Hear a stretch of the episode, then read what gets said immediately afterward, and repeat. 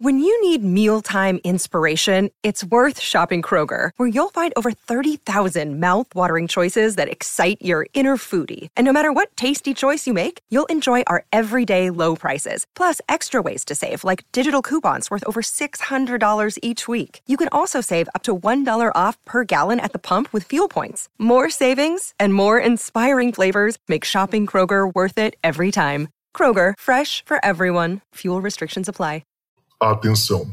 Este podcast pode conter representações de cenas que algumas pessoas podem achar perturbadoras e alarmantes. Os conteúdos aqui representados são responsabilidade de seus próprios autores. Para uma melhor experiência, os fones de ouvido são aconselháveis.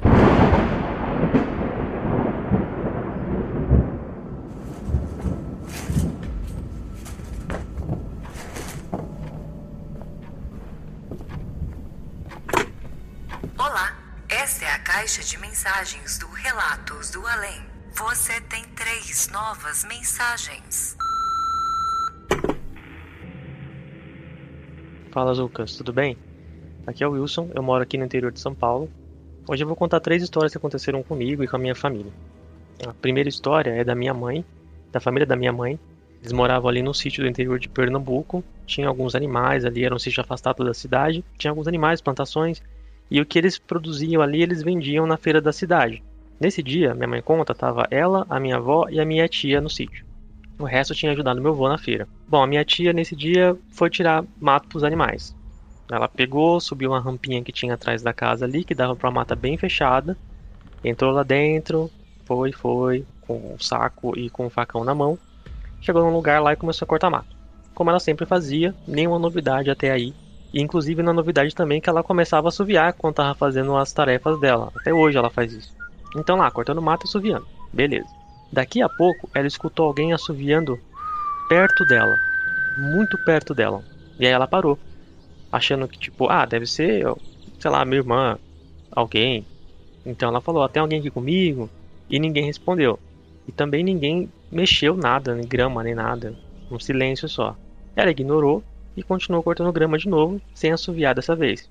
Passado um tempinho, ela se distraiu e começou a assoviar de novo, e de novo alguém começou a assoviar muito próximo dela. Ah lá, não é possível, né? Tem alguém aqui? Não tem ninguém. Beleza. Silêncio de novo. E ela continuou a cortar grama de novo.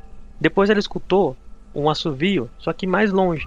Aí ela pensou, tá bom, então se tinha alguém aqui, seja lá quem for, já tá longe. Porque o assovio tá longe, então a pessoa tá longe. Beleza.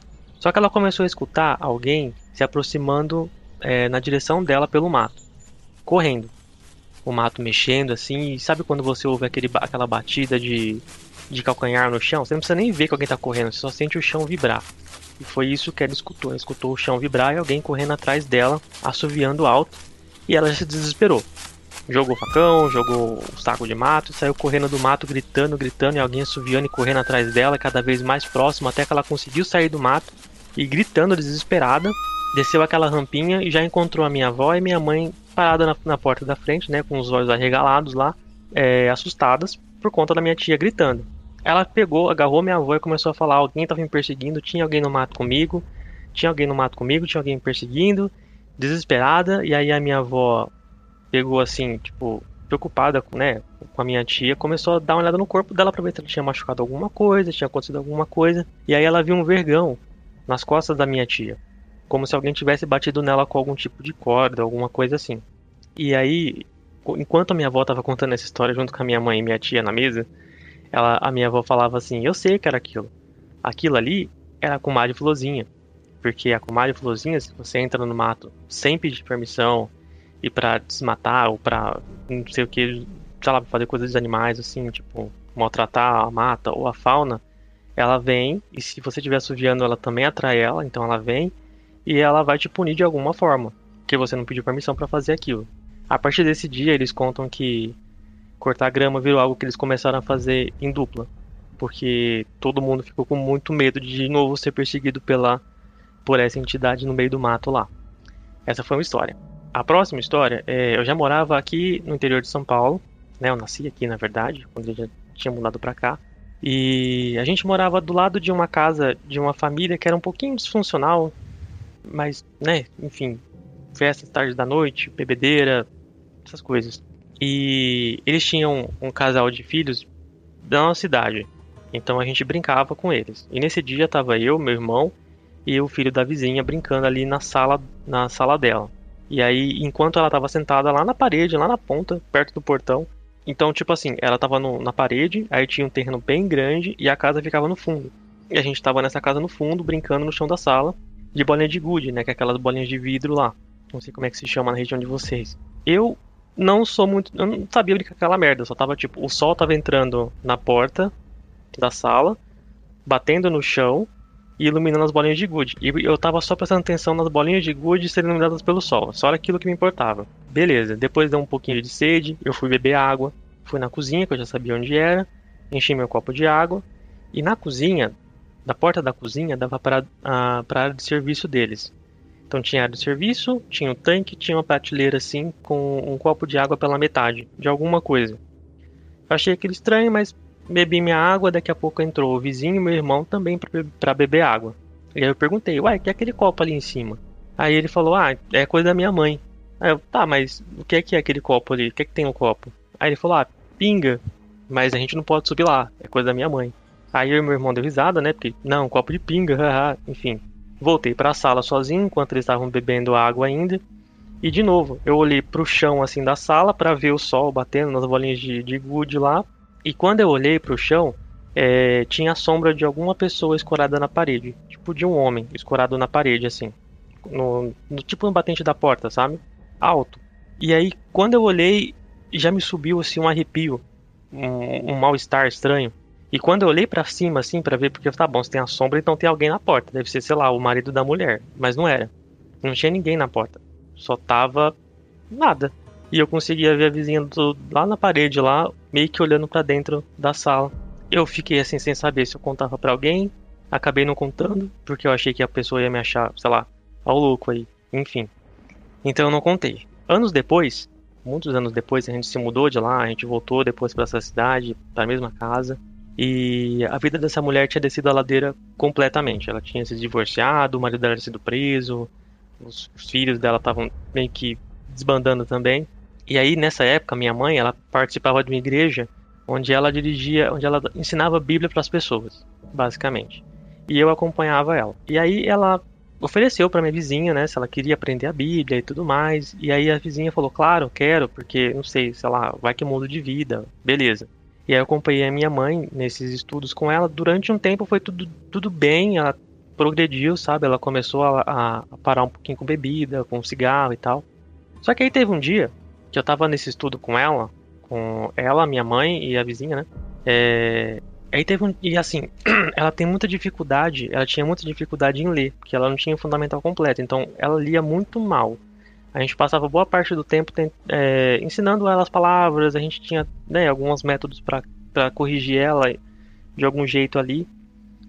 E teve um dia que a gente, minha mãe estava dirigindo estudo, ela apontou um texto para ela ler, ela começou a ler com bastante dificuldade. Só que aí, no meio do texto, assim, ela deu um estalo. E aí ela mudou de postura completamente. Ela começou a ler muito bem. Mas tipo, muito bem sabe, modular palavras, ela começou, a postura dela mudou completamente. Ela terminou aquele texto e aí ela começou a puxar tipo o assunto de outros textos, sabe? Continuando a, a discussão como se fosse alguém completamente versada naquele livro, na Bíblia no caso, falando: "Ah, olha, isso aqui, beleza, isso aqui diz isso, mas tem outro texto. Ah, no livro X, no capítulo Y, versículo Z, que diz uma coisa, sabe? E, e isso eu não estava tentando fazer para enriquecer o estudo ou para ajudar a minha mãe no estudo, nem nada, né? Porque ela sabia, é estranho, ela, ela, queria meio que discutir, ela queria debater. E a postura que ela tomava naquela, naquela tomou naquela hora, que ela mudou completamente, foi tipo, ela estava dominando a situação, ela estava dominando tudo ali. E o ar ficou um pouquinho pesado nesse momento. Eu lembro que eu fiquei muito assustado nessa hora, porque tipo, ela mudou completamente. Não parecia mais ela. Não era aquela pessoa solícita. Só não parecia mais ela. Enquanto ela discutia e falava e palestrava. Até que teve uma hora que ela veio que voltou normal, a gente abriu um texto X, mandou ela ler, ela começou a ler com dificuldade de novo. E aí minha mãe achou estranho. Minha mãe fez algumas perguntas para tentar ver se ela conseguia se lembrar do que ela tinha dito anteriormente. Ela meio que, não, não, não lembro disso. E a gente achou isso estranho. Isso se repetiu mais uma, sei lá, nesse momento a minha mãe falou, ó, oh, você não vai mais comigo nesses estudos porque achei isso estranho.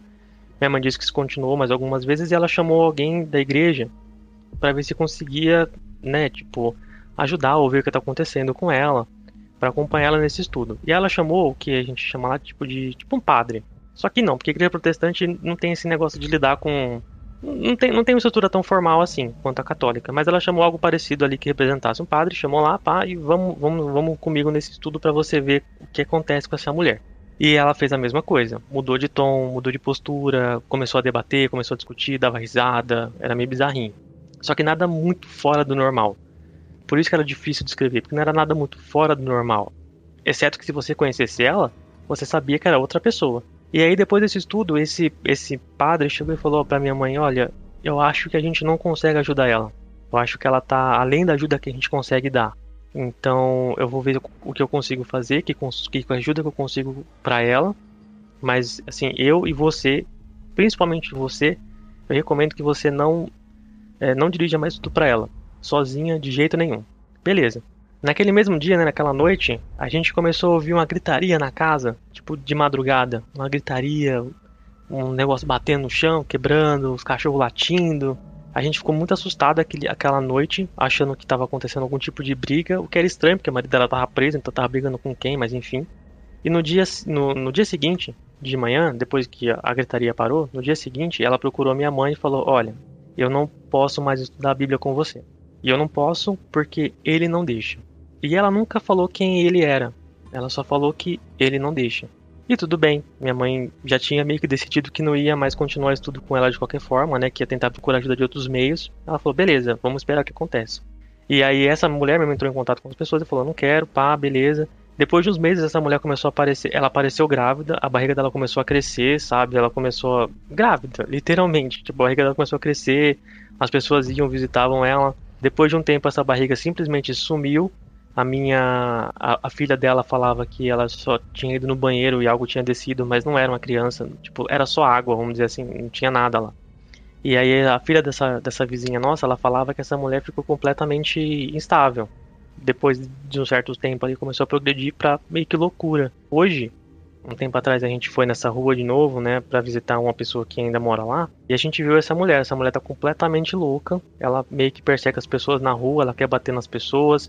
A filha dela diz que ela tá desse jeito porque ela tá, ela é perseguida. Ela não consegue dormir, ela não consegue ter a vida dela porque ela fala que, as, que tem alguém perseguindo ela, que ele tá perseguindo ela.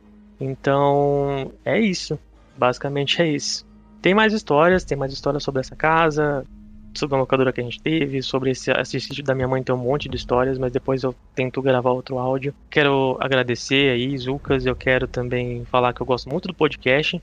Eu tô começando agora a maratonar os episódios e espero que vocês gostem.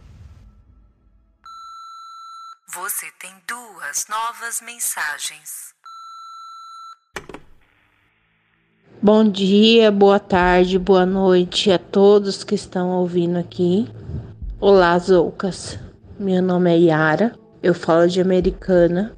Eu sou uma ouvinte assídua do seu programa, adoro os relatos, até porque eu, eu também tenho muito a contar, mas eu tenho até medo às vezes. Mas vamos lá. O primeiro relato que eu quero contar é que quando eu era criança, eu morava em São Paulo. Hoje eu moro em Americana, tá? É, eu morava em São Paulo, no ABC. E pra gente visitar nosso, os meus avós, eu tinha que pegar ônibus, porque a gente era uma família de classe média para baixo. Então a gente pegava ônibus, andava horas e horas e tal. E eu não sei se isso é uma cultura do pessoal do Paraná ou de São Paulo ou do pessoal mais do Sudeste de ter crucifixos onde morreram pessoas na rodovia, na estrada, onde quer que seja. E quando eu passava, né, com o ônibus com a minha família, eu sempre gostei de ir na janela, olhando a paisagem, olhando o sol, a lua, as as nuvens e tal. Eu via no entardecer formas quando a gente passava nesses crucifixos. As formas que eu via eram de pessoas, às vezes era é, uma, um, um, jovem adulto, às vezes eram famílias inteiras de crianças, mãe e pai, mas eram vultos assim esbranquiçados que apareciam para mim e eu achava aquilo assim, falava, meu Deus do céu, mas por que, que eu tô vendo isso? Sabe? Eu, eu, eu me perguntava muitas vezes e eu tinha medo. E muitas das vezes que acontecia isso, na estrada levantava uma, uma neblina branca.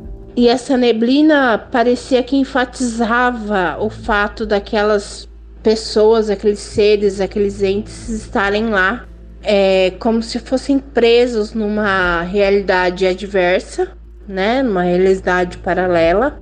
E eu via eles, eu via, e a hora que eu vi, eu fechava meus olhos, tinha muito medo, eu me tremia inteira e falava assim: Meu Deus, me ajuda, eu não quero ver mais, eu não quero ver mais.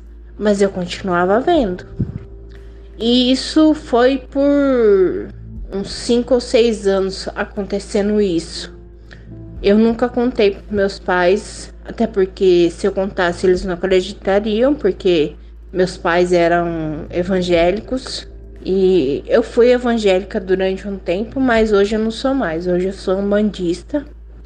Me encontrei, né? Porque eu tinha um propósito do porquê enxergar aquelas almas.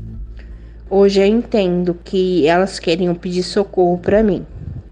Não consegui mandar socorro para elas naquele momento, porém, eu sei que hoje eu rezo, peço e elas são encaminhadas de alguma forma. Outra coisa que já aconteceu comigo foi uma vez, quando eu tinha uns 16 para 17 anos, eu comecei a ler o livro As Valquírias, do Paulo Coelho. E eu não sei o que tinha naquele livro, não sei. Porque eu comprei aquele livro naquele, num, num sebo.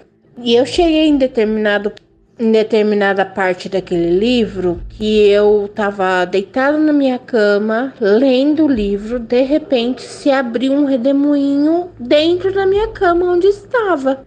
E aquilo começou a girar, girar, girar e girava o meu quarto inteiro e eu tava junto não sei o que, e eu queria e eu eu tava entrando naquele redemoinho e eu sentia uma angústia, eu falava: "Meu Deus, me ajuda, meu Deus, me ajuda". E eu comecei a orar, chamar a Deus, chamar a Jesus, porque aquele medo para mim era muito intenso, muito significante. Eu não sei quanto tempo durou aquele aquele tormento de rodar, rodar, rodar, rodar, rodar, rodar, rodar até que terminou. Aí a hora que eu voltei, estava deitada na minha cama, estendida, dura como se fosse um cadáver, em cima da minha cama. Aí eu lembro de dar uma respirada assim, ó. E eu não consigo ler esse livro até hoje. Pode ser significante? Pode. Pode ter alguma coisa a ver com as leituras dele, com as palavras com que o Paulo Coelho usou? Pode. Mas assim, eu não consigo explicar. Já houve vários outros relatos de coisas de aparecer espírito para mim, porque hoje eu sou enfermeira. É, deu encaminhar pessoas de alguma forma que eu sabia que a pessoa ia morrer e eu tocar na pessoa, dar um carinho, um afago, fazer a minha reza e a pessoa partir. Eu não sei o quanto isso acrescenta em mim, mas eu sei que isso é uma coisa que está inerente a mim, que quando tem que acontecer, acontece. E quando eu quero que as coisas aconteçam, ao contrário, também acontecem. Tipo, é, como eu sou enfermeira emergencista, eu recebo muitas paradas, muitos AVCs, é, tiro, faca, de tudo e eu recebo pessoas na beira da morte. Todo momento, quando eu vou receber um paciente, eu peço a Deus para me guiar da melhor forma possível, se isso é possível. A Deus, meus guias, meus entes queridos, E quando é para a pessoa ficar, ela fica. E quando a pessoa é para partir, ela parte. Eu não sei explicar também, mas as coisas acontecem. Mas é isso, Zoucas.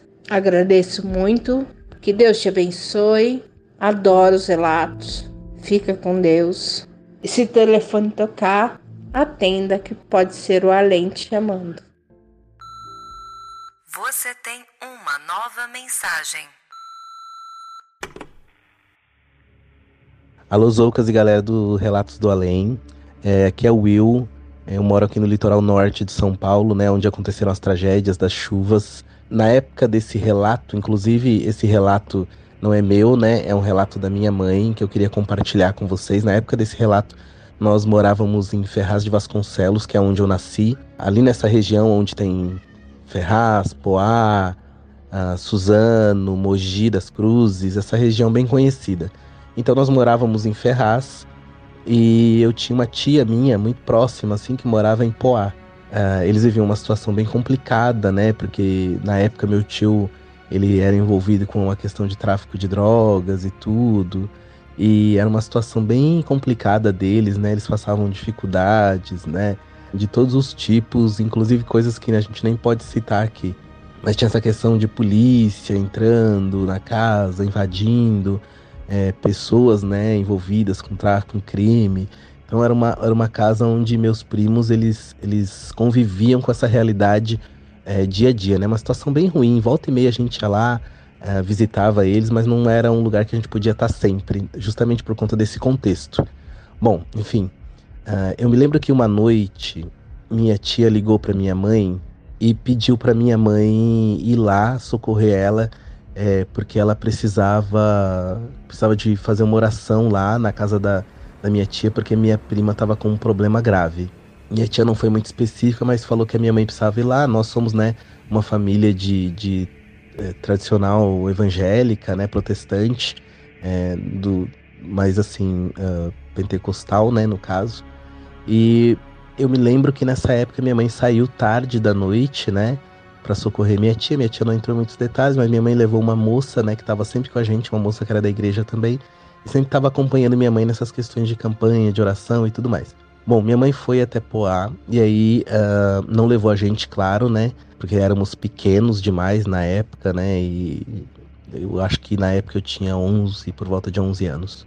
Uh, e minha, minha irmã, 8. E aí a minha mãe deixou a gente em casa, a gente já estava habituado a ficar sozinho em casa, né?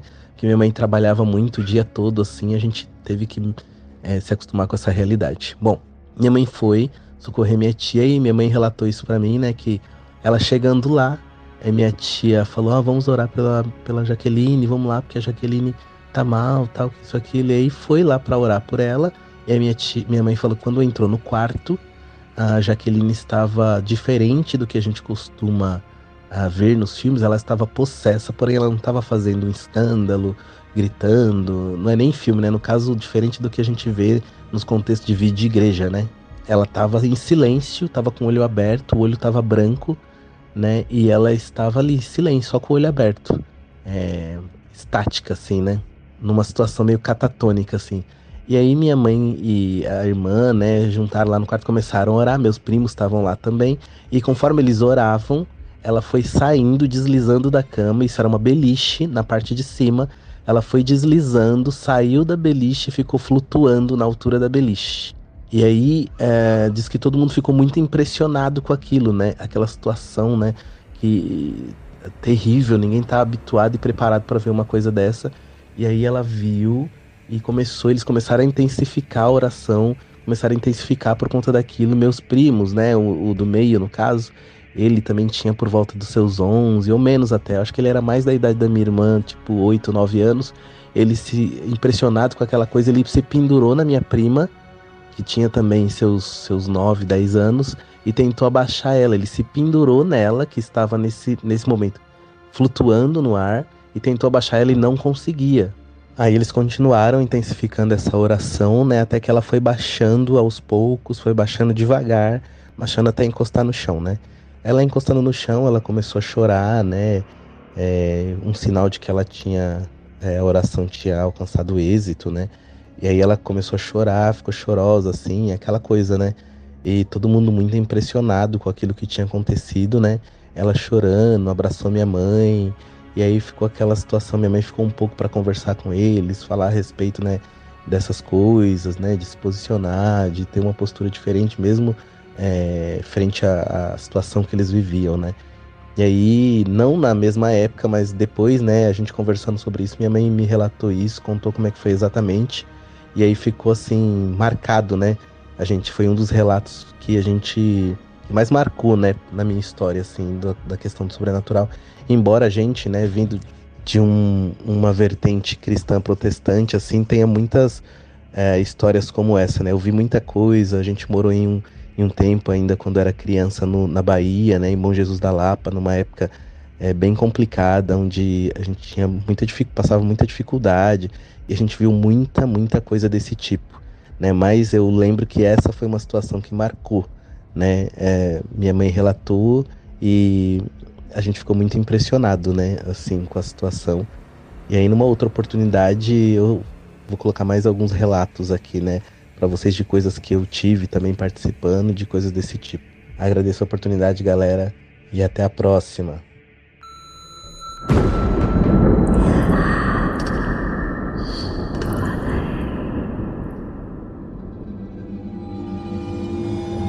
É isso aí, pessoal. Chegamos ao final de mais um Relatos dos Ouvintes aqui no Relatos do Além. Quero agradecer imensamente aos participantes do programa de hoje.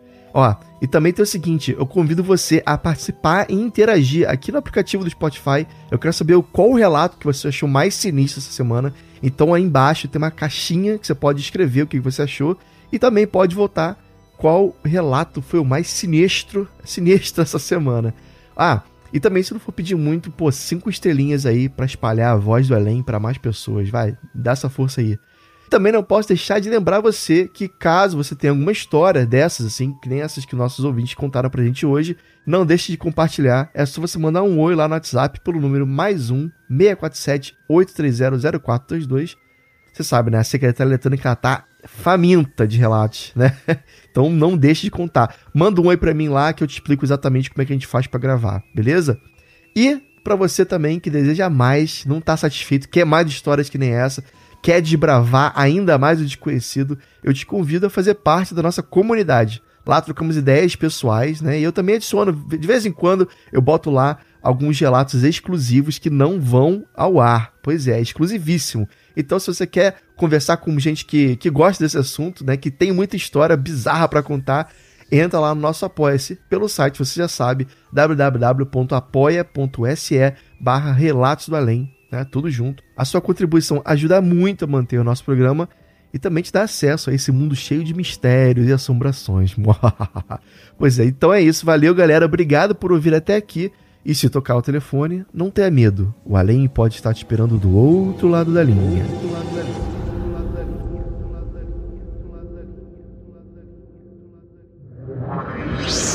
Esse podcast foi uma produção Uncoded. Acesse uncodedprod.com para saber mais.